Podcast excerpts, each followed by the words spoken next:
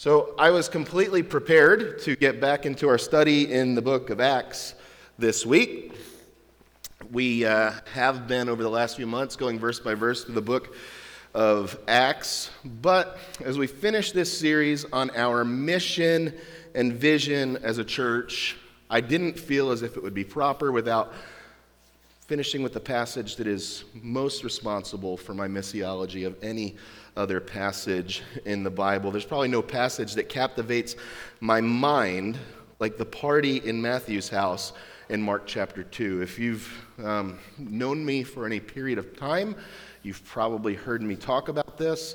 I wanted to actually name the church Matthew's house because of what you see go on in Matthew's house here, but that is a cultish sounding name and um, people don't let me name stuff because I come up with awful names for things. So um, you're lucky.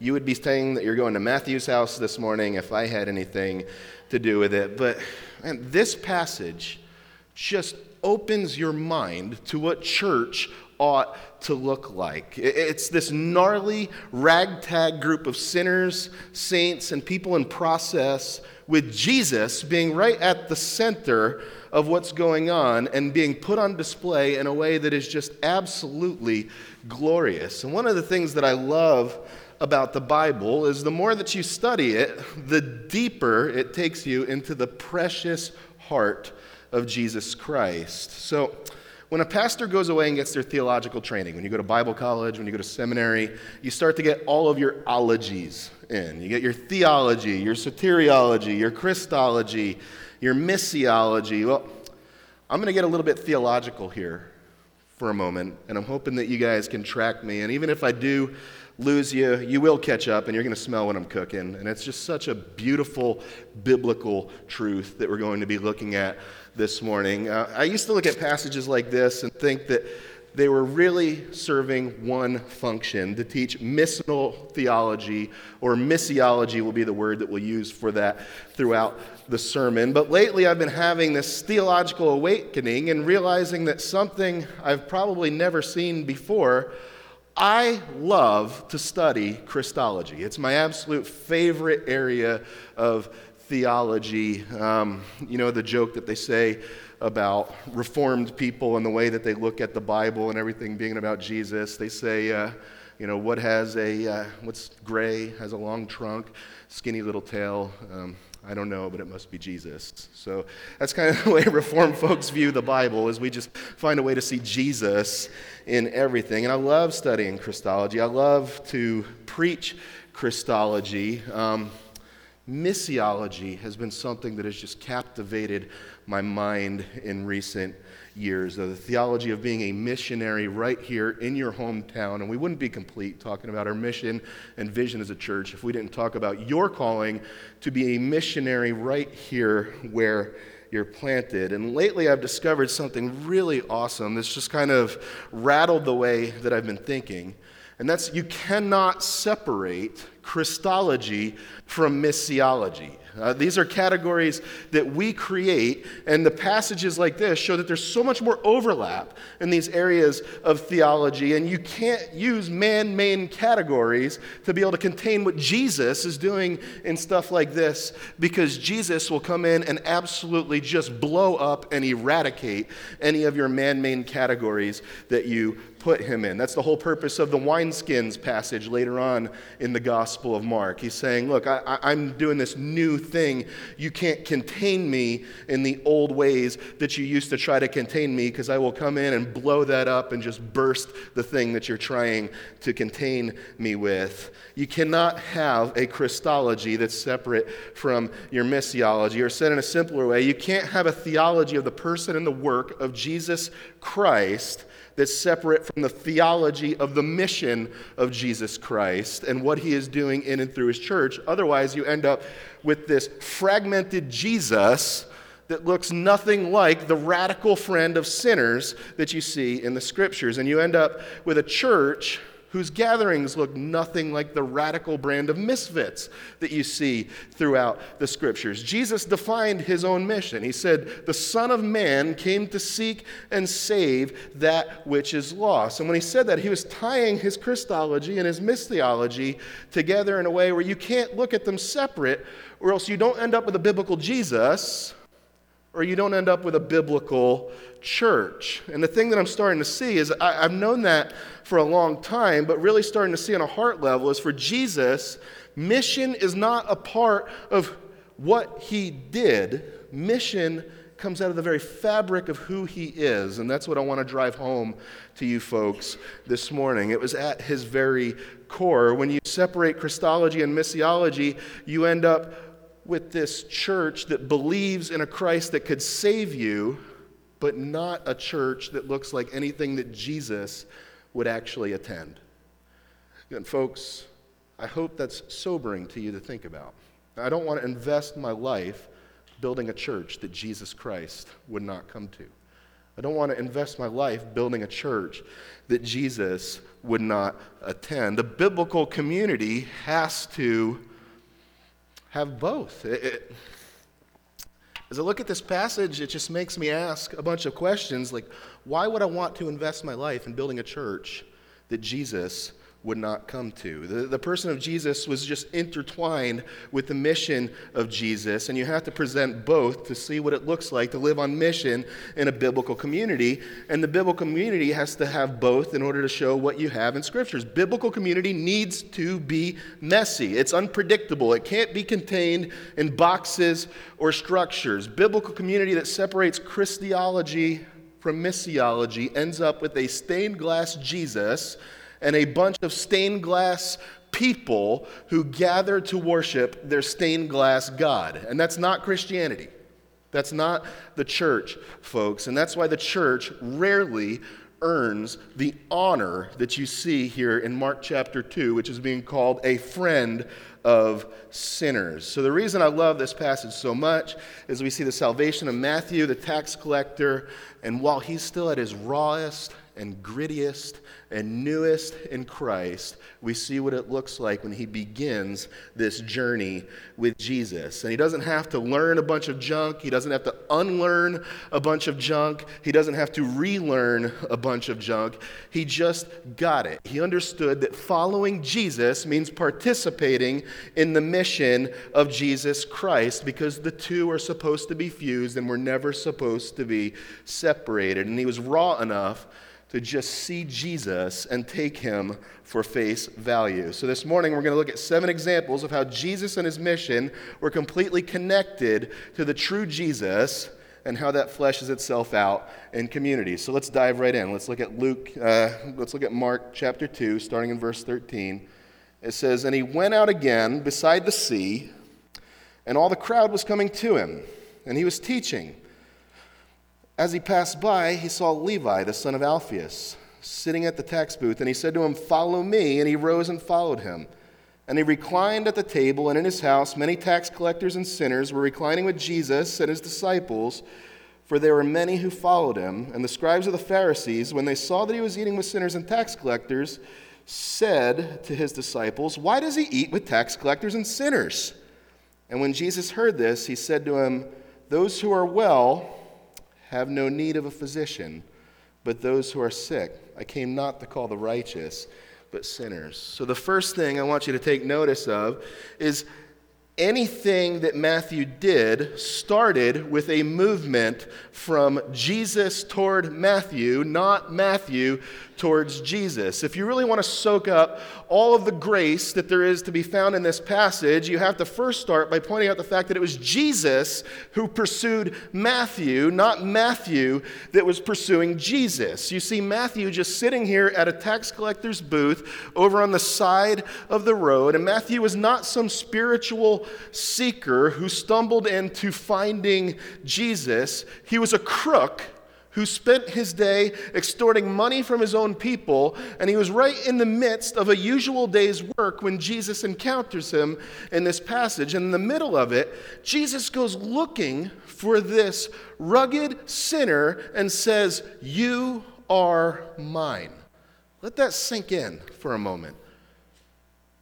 Do you get that reality? I mean, man, do I get it. That's why I love this passage so much. I don't know about you. I wasn't looking for Jesus when he found me. It's not like I was some spiritual seeker or good man that was doing all of these things on a quest to go and find Jesus. I was a thug. I was a bad human being. I was feeding my addiction and living a life only for the sake of me and my hedonistic pleasures. And in the middle of it, Jesus grabbed me by the back of my neck and said, No longer, you are mine. And all of a sudden, he changed the complete narrative of my life. He changed the center of my life. My center was no longer me and just feeding my selfish pleasures. Jesus gave a new narrative, a new story, and a new hero to my life. And there's this amazing reality that when Jesus went and loved a man who was unlovable, and as a result, that man's heart was now set free to love, like it says in 1 John. We love because he first loved us. Before, Matthew could not respond to Jesus. Jesus had to resuscitate his cold, dead, lifeless heart. And the minute he does, the reason I love this passage is it's so tangible in real time. You see this grace explosion take place the minute that Jesus encounters Matthew. It's like Jesus uses this grace defibrillator and just shocks Matthew's heart back into life. And this shriveled up heart learns how to love. And it's critical before getting into all the beautiful missional fruit that this passage talks about that you see that grace was the place that it all started. Anytime we encourage a life on mission and you don't make grace as the radical center of it, the entire theology begins to fall apart, folks. You get people that are dry and weary because they're operating in their own strength or they're operating out of a response to guilt or some other unsustainable motivation. And eventually they tap out because they can't sustain that life any longer. So rather than being fueled by this radical motivation of God's grace, which continues to sustain you for the mission that God calls you to, we live our lives as missionaries as those who have already been granted God's full love and acceptance, which is unchangeable and unshakable. If you are in Christ, it's unchangeable and unshakable regardless of how you walk out of this place. And when we look at the next part of this story, Matthew wasn't guilted into or shamed into sharing his new life with his old friends. He did it as a natural response to the grace of God, which was shed upon him through the gospel of Jesus Christ which brings us to our next missional lesson that we see in this passage. After Matthew received God's amazing grace, he re engaged his unbelieving friends and family with the Jesus that had just changed everything in his life. I mean, this passage is amazing. As soon as Matthew, like the minute that Matthew comes to know who Jesus was, his first desire is that his closest friends would come to know who Jesus was. Isn't that awesome? You guys are all staring at me very bizarrely today. So, can you just acknowledge something so we can move on and just break this weird tension? Is that cool? I mean, the guy, the, this guy was a hooligan. Jesus grabs him by the back of the neck and says, You're mine. And all of a sudden, instead of just going into some religious weirdo world, he says, I want my friends to meet this Jesus. Jesus is a game changer. Everything's different since meeting Jesus. So, what we have here is Matthew beginning a relationship with Jesus and then desiring that the people he cares about the most in the world would also have a relationship with the one whom changed his life. And there's not a weird gap in the middle of it like so many of us. He's like, whoa, Jesus changed everything. And I want my friends to know this Jesus who changed everything. Another reason why I love this passage is because how opposite this was to my Christian experience, folks.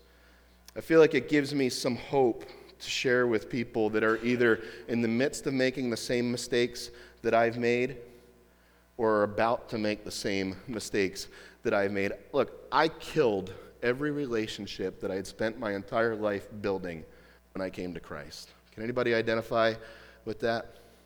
Isn't it ironic in this new missional movement that we encourage people to go out and make and engage relationships, but it's after most of us cut off all of the relationships that we spent our entire life making and cultivating?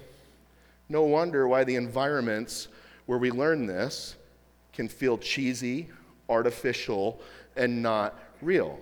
Anyone else just completely separate yourself from all of your non Christian friends after coming to Christ? I don't want you to raise your hands. I'm not trying to embarrass anybody. But for some of us, I just want to give a quick disclaimer. There is a brief season that we might need that. I think this is particularly true of those who are saved out of addiction or those who um, have been around those who are fueled by addictions. We need a little bit of time where we change people, places, and things in order to ensure that we don't potentially go back to a lifestyle that could be threatening. So there's the disclaimer. Disclaimer over, because guess what? Jesus doesn't put a disclaimer in this passage. So I'm not going to harp on the disclaimer. But the more, the more regular narrative is that people begin to meet Jesus and they begin to distance themselves from those who don't know Jesus. That seems to be the norm in almost every testimony I hear of people who got saved later in life. That after we got saved, there's this period of time where we kind of shun the people that are not a part of the new club that we've joined. And we do it with longtime friends, like I did. I've seen people do it with extended family, like I did. We've even seen people do it with their spouses as if that's what God is calling us to do with this new relationship of Christianity. I think of how many of us have probably turned off family to the gospel because it becomes very clear that we're more concerned with our new family than the family that God gave us. Can anybody identify with that? Instead, of looking like this passage, we begin to compartmentalize our lives and have Christian family, and then we have this other compartment that we separate with a wide chasm in between. And I doubt that any of us were ever taught to think that way.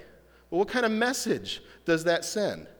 How do you think the loved ones who don't understand Jesus, whose hearts were not regenerated by the Spirit of Jesus, how do you think that they interpret and understand what it is that they're observing that's going on? They feel that they're not as important to you as this new family that they don't understand, right? So rather than become interested in the gospel, they begin to resent the church. And you see the chasm widen and continue. But were we ever really taught to do this? Did anybody ever teach us that you're supposed to separate? Again, except for the necessary disclaimer examples that I gave. Did anybody ever tell you your church family is more important now so begin spending all of your time with your church family, like the passage we looked at last week and some of the examples that we gave, to the expense of spending time with any of your old friends and family. I doubt it. I mean, I'm not running all the same circles that all of you guys run in or hang out with all the people that you hang out with, but I doubt that anybody ever preached that message to you. And if they have, I'm sorry, you were lied to. That's not from the scriptures. But if we're not taught this, then why do we do it? And I think the answer is really simple. For many of us, our church family is a lot easier to hang out with than our actual family. Our church family are the group of people that we come together because we share things in common. That's the basis of bringing us together. We come together out of our common faith in Jesus Christ, our common commitment to uphold the Word of God, and we get to choose who we're going to hang out with when we come together based on affiliations. What does that sound? All right. Anyway, um, sorry, I get ADD up here sometimes. But look, we didn't have that choice with our family. Like, like the saying goes, you, you can pick your nose, but you can't pick your family, right? Uh, we were born into the family that we've been given. Uh, another reason for the separating is we can feel like if we hang out with these people too much, things can begin to get messy. Can I show, just throw something out there for your consideration? Jesus is a lot more okay with messy than his church is. This whole passage right here, if you read Mark chapter 2, this whole passage has messy written all over it from the beginning to the end. Often people feel like I need to separate until I'm strong enough to be able to re engage these old relationships and not get messy in that environment. But by the time we're strong enough to re engage our friends, we're some weirdo that doesn't even speak the same language that they do. It, is there like a fire going on? Like, I don't want to just keep preaching if we're going to die.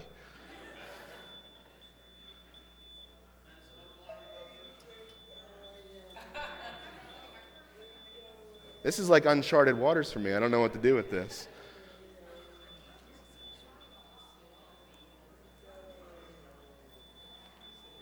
Hey, Daniel, you're the one out there. Can you like tell me what to do here?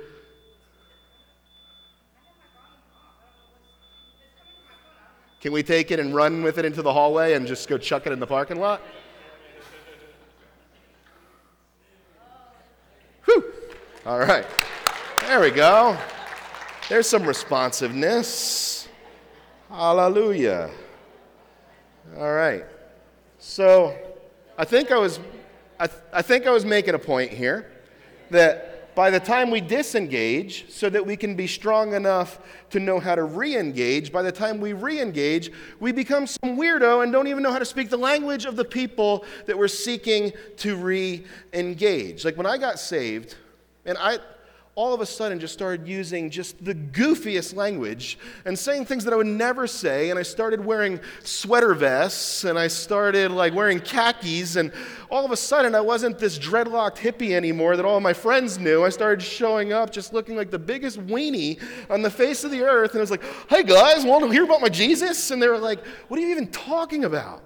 They don't even understand the language that you're speaking anymore. But man, that's the point. It, had been so long since I spent time with non Christians, I forgot to talk like a normal person, which is the exact opposite of the Jesus who came and incarnated very real flesh, dwelt among us, and was real, very real as he dwelt among sinners, which kind of flows into our next point that Matthew never had to break out of church world because Matthew never got sucked into church world. This is one of my favorite things to be able to challenge Christians on, folks. Unfortunately, it is so easy to pick up some really bad habits along the way. The church is a collection of sinners saved by grace, gathered to mobilize to reach the world for Jesus Christ. Okay? Do you think you guys could articulate that? The church is a bunch of sinners saved by grace that have been gathered together to mobilize to reach the world with the gospel of Jesus Christ. It was never intended to become our world.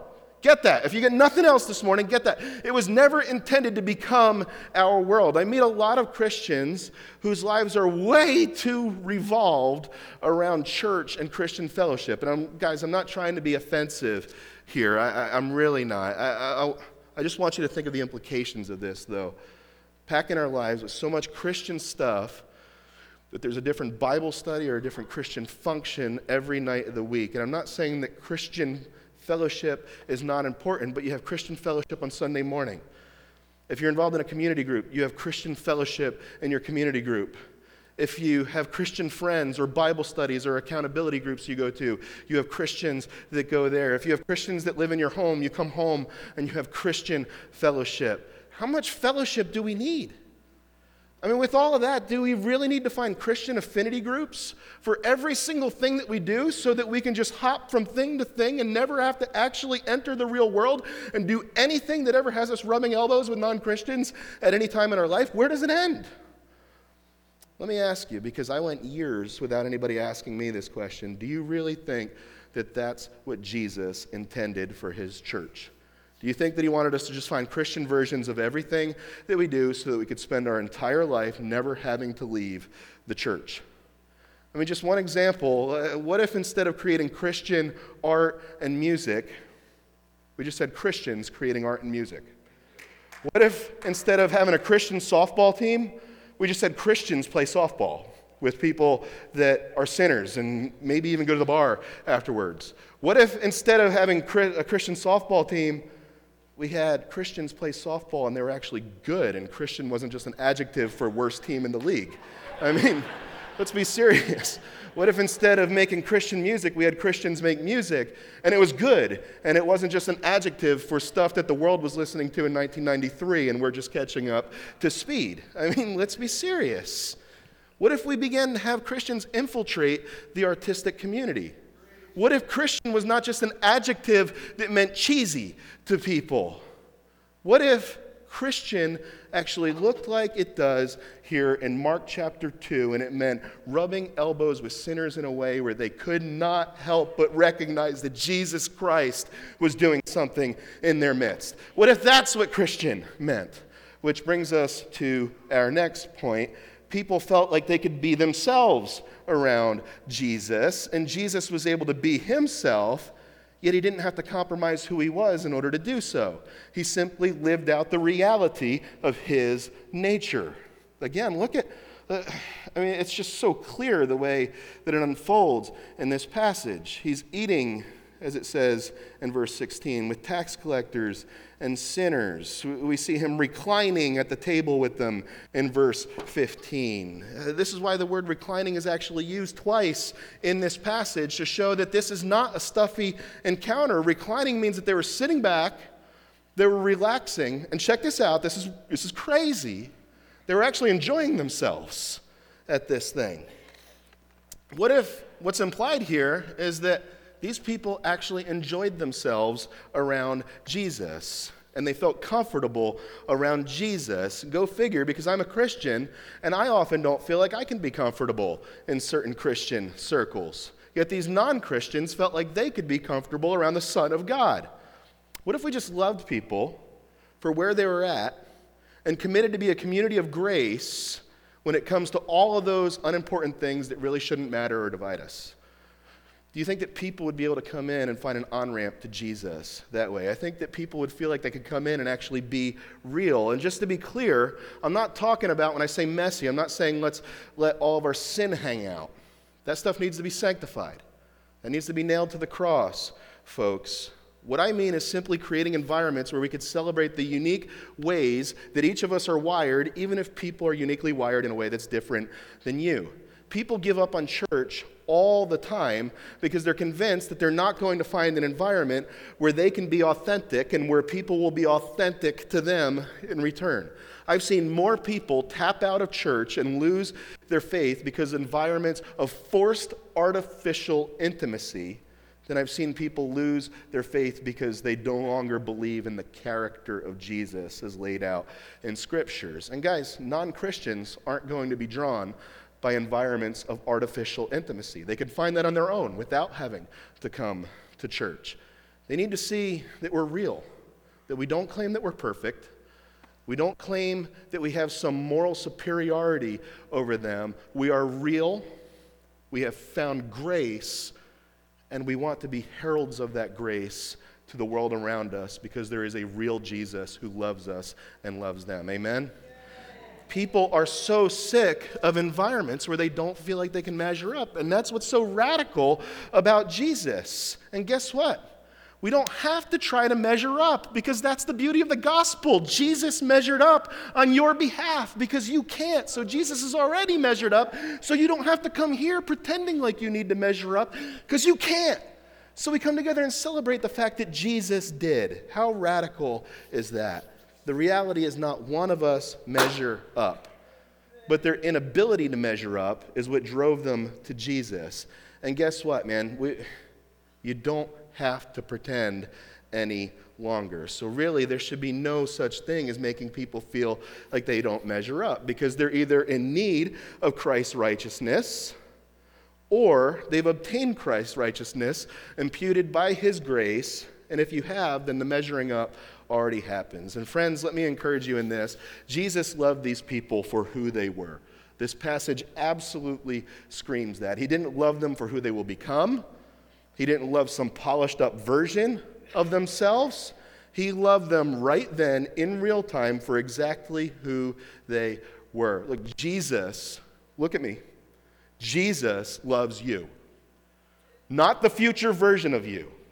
Not the one that doesn't deal with all the things that you were insecure when you woke up with this morning. Not some stained glass version of you in the future. Jesus loves you, very you. Which brings us to our next point, and I'm going to bring this home in the next three minutes. Jesus was not afraid to be known as a friend of sinners. Can the same thing be said of his church? And friends, on this point, I feel like we would all nod our heads, we would all say amen, but I feel like if we observed something as radical as what was going on here, that some of us might have just as hard of a time as the Pharisees did. Look, Jesus was intimate with these people. He reclined with them, he ate with them, he drank with them, so much so that the various retellings of this passage, the people indict Jesus as being a friend of tax collectors, a glutton, a drunkard, and a friend of sinners. Guys, you don't get called a friend of sinners and a glutton because you pop in, stay on the fringes. Jesus feasted with these people. You don't get called a drunkard because you sit around and watch other people drink. Jesus, in a non sinful way, drank with these people. You don't get called a friend of sinners by being a casual acquaintance with people. These people were actually friends with Jesus. I want to ask you a question that crushed me when I began walking through this stuff. How many of you would have a non Christian that would list you as one of their five best friends? And how many of you have a non Christian that you would list as one of your best friends? Because if that's really hard to come up with, I just want to propose that maybe you've been succumbing to churchianity for a little bit too long. I was actually listening to this pastor on a Christian radio station recently, and he was saying that his lack of non Christian friends was a defining mark on how mature he had grown in Christ, and that all of his friends are now Jesus loving Christians. And I actually started screaming at my stereo as I was driving along, saying, You're poisoning your congregation! Why are you even telling him that? Your life looks nothing like the life of Jesus. And you know what's cool? Is Jesus didn't care what people thought about him when he hung out with all of these non Christians. They didn't like Jesus' choice of friends, so Jesus was like, Peace. You want to take off? That's fine. I'm going to hang with who I'm going to hang with. If you're a friend of sinners, it will make religious people mad. And friends, I pray that Redeemer Fellowship will be the kind of church that can make religious people angry. May we earn that honor to just infuriate religious people. Also, Jesus didn't expect non Christians to act like Christians. Jesus understood the difference between biblical holiness and legalistic moralism. That's key for living like a missionary, folks. You never want to get to the place where you're compromising biblical holiness in order to be relevant. God does not ever call his people to sin or condone sin in order to accomplish his work. But let's make sure that we're talking about sin here and not just legalistic, moralistic tendencies. What an honor to earn the derision of being known as a friend of sinners. I pray that our church can work at earning that slander. That people might look at us and say, Redeemer, that place is a friend of sinners. Think of that as we go on to our second to last point. In verse 16, it says, And the scribes of the Pharisees, when they saw that he was eating with sinners and tax collectors, said to his disciples, Why does he eat with tax collectors and sinners? And when Jesus heard it, he said to them, Those who are well have no need for a physician, but those who are sick. I came not to call the righteous, but sinners. You see, religious thought that the best way that they could earn the love of God was to distance themselves from sinners, but you can't love people from a distance. They didn't understand why Jesus would be hanging out with sinners. What they're actually saying is, You are getting this wrong, Jesus. You've chosen the wrong side of the table to be sitting at. The righteous people are on this side, the sinners are on that side. Why are you sitting on the other side of the table? So, our idea is come sit over here on the right side of the table, Jesus. If you really want to be righteous, and then the sinners know where they can find us if they're really looking. And that's the way that so many churches approach doing church. We're going to stand over here in our holy huddle. You're invited, but we're not going to go out to you. We're going to stay here, and you come to us. But the problem is, they're not coming, folks. Things have changed. So Jesus went out to them rather than waiting for them to come to him. And the religious people start dropping out because they're like, well, if you're not going to meet our demands and you're going to keep meeting the demands of smelly sinners, then we're going to go to the church down the street that has a cleaner, tidier Messiah that we can get down with. And guess what, folks? That's not the vision that Jesus had for the church that he was planting. His vision was having a giant banquet of saints saints and sinners commingled, seated at the same table. So you see that the grace of God had two effects in this passage. It's calling those who were sinners to be regenerate and look to Jesus, and it's hardening those who would seek to self justify themselves for religion, which brings ourselves to our final point that sick people need a doctor, not a judge.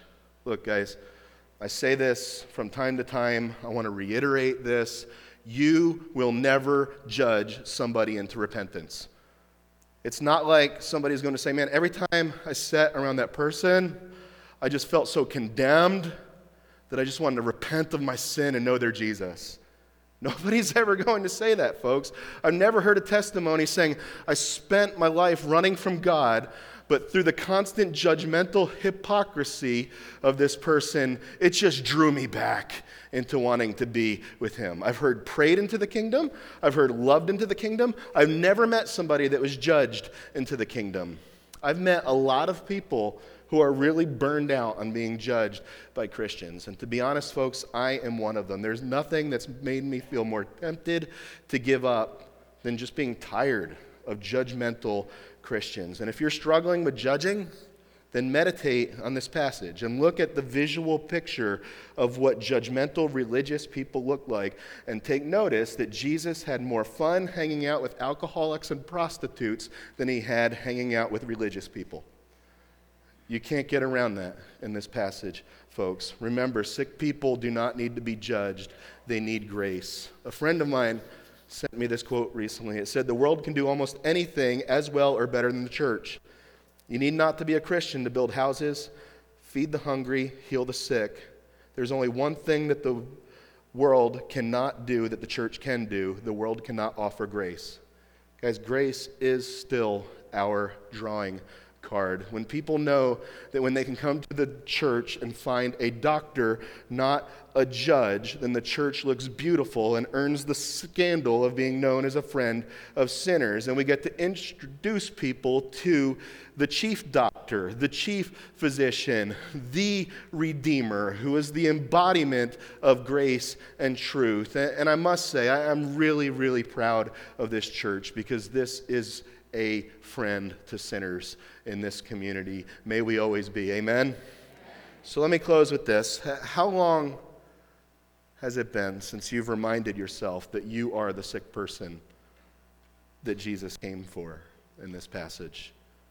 Because if you've forgotten that you're sick, you will forget that you are the person in need of a doctor.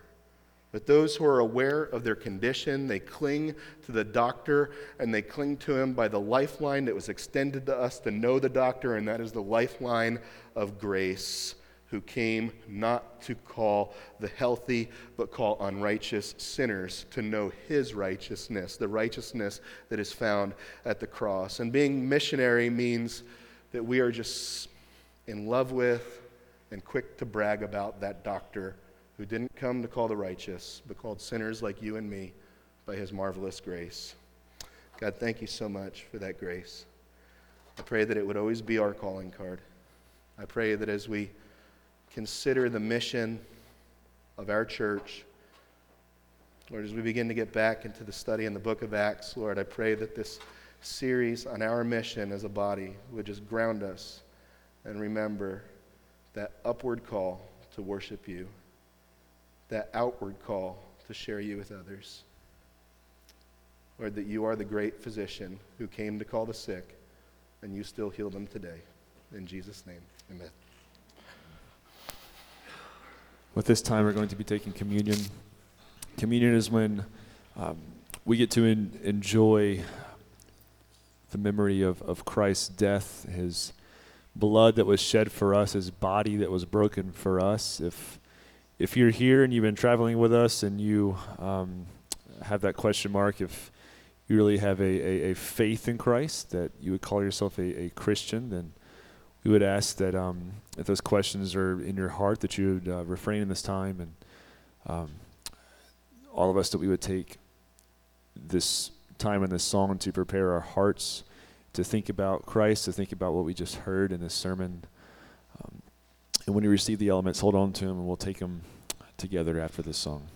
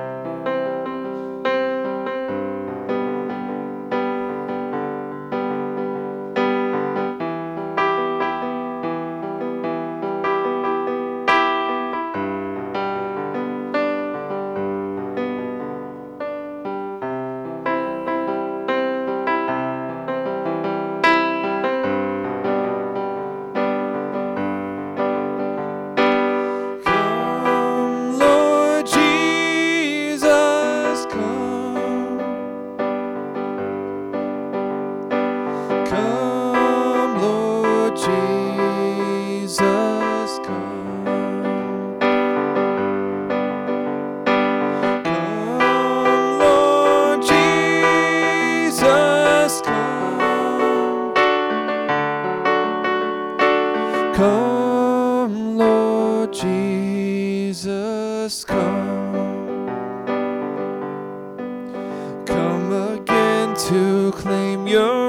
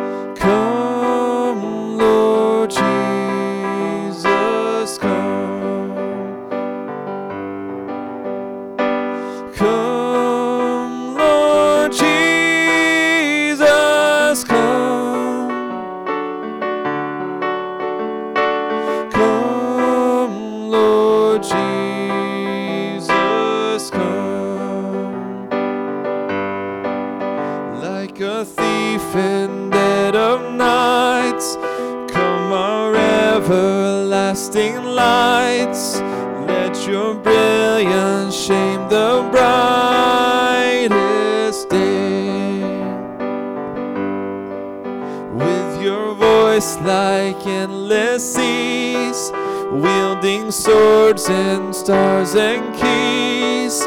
Bring the nations to their knees.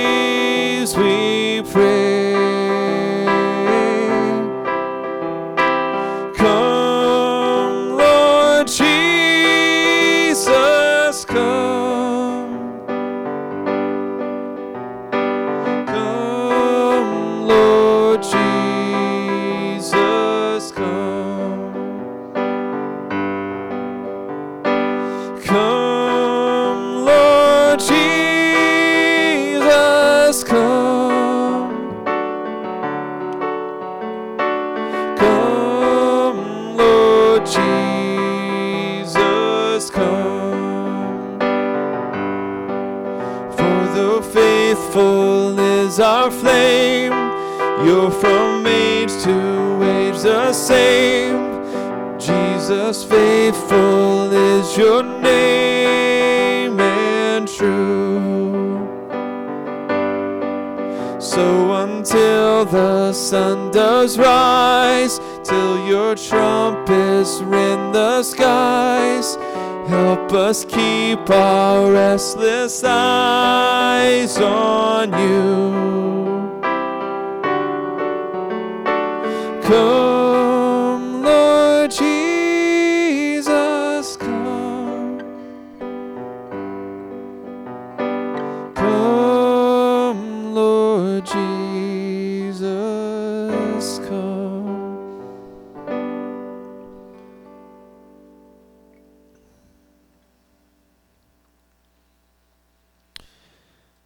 Paul says in 1 Corinthians chapter 11, he says, For I received from the Lord what I also delivered to you, that the Lord Jesus, on the night when he was betrayed, took bread, and when he had given thanks, he broke it, and he said, This is my body, which is for you.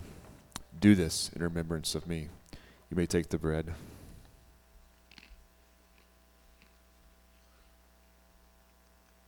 In the same way, also, he took the cup after supper, saying, This cup is a new covenant in my blood.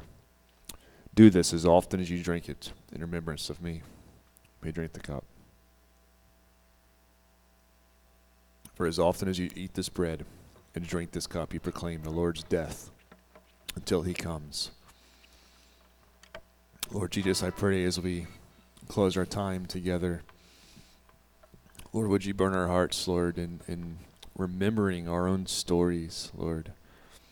Remembering that it was us who showed up to you needing a doctor, needing a, a savior, Lord, just messy and, and, and just uh, humbled, Lord. I pray as we sing this song, as we recount the story that we all share of, of once being in our sin, but now knowing you and looking forward to our future glory in you. Lord, I pray that this song would just spur us on, Lord, in thinking of all the many thousands that live all around us that do not know you, Lord.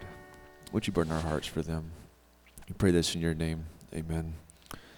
Would you guys stand with us as we sing?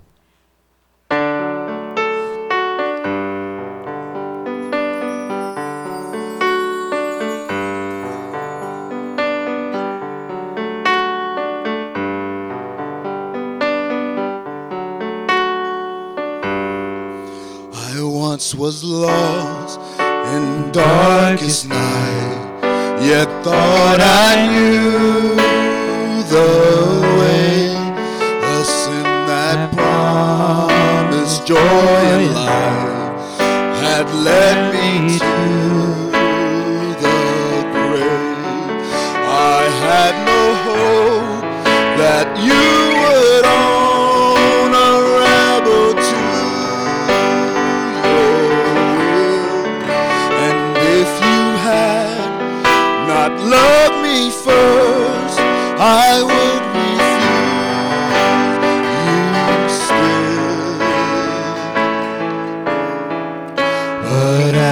I ran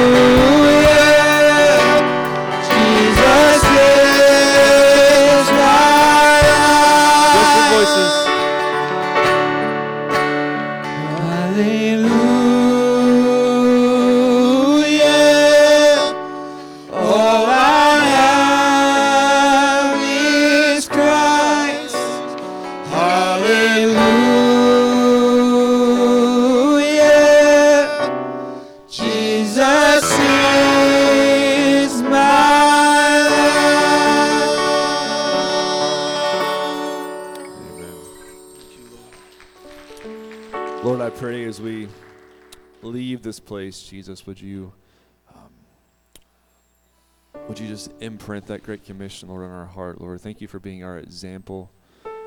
May we be missionaries, Lord, to a, a dying and hurting world. We look forward to your return, God, when everything is redeemed. And Lord, and as we wait, may we be spreading the good news of your death and your resurrection to, to all around us. We pray this in your good name. Amen.